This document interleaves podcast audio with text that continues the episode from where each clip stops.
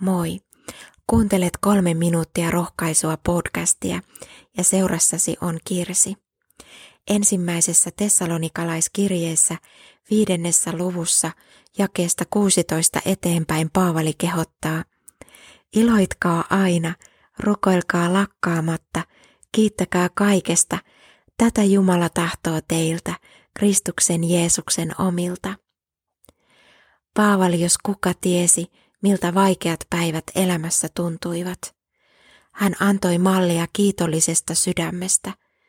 Vankilassakin ollessaan hän yhdessä Silaksen kanssa ylisti Jumalaa.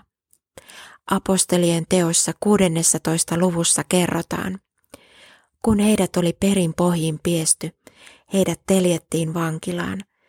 Vartija sai määräyksen valvoa heitä tarkoin, ja niinpä hän saamansa käskyn mukaisesti vei heidät vankilan perimmäiseen soppeen ja vielä varmuudeksi pani heidät jalkapuuhun.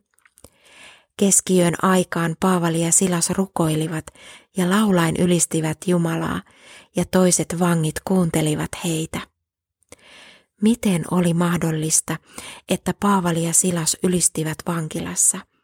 Se oli Herran työtä alusta loppuun saakka. He näkivät Kristuksen armon ikuisen elämän toivon, josta he lauloivat toisille vangeille. Vankilassa tapahtui järisyttäviä asioita, minkä seurauksena vankilan vartija löysi uskon Jeesukseen. Paavali tiesi, mistä Jumala oli hänet pelastanut. Hän oli ollut entinen kristittyjen vainoaja. Mutta Paavali oli saanut armon ja uuden elämän osakseen. Siitä hän kiitti vankilassakin.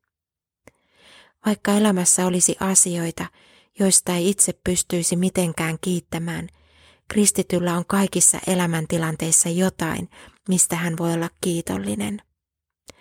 Kiitollisuus ei kuitenkaan tarkoita sitä, että paha olo ja kipo tulisi kieltää. On tervettä itkeä silloin, kun on surun aika, kivun hetket. Silloin itse kärsivä Kristus kulkee rinnallamme. Rukoillaan. Rakas Herra Jeesus Kristus, kosketa sydämiämme. Auta meitä vaikeuksien ja menetysten keskellä niin, että emme katkeroituisi, vaan kiinnittäisimme katseemme sinuun, Jeesus Mestari.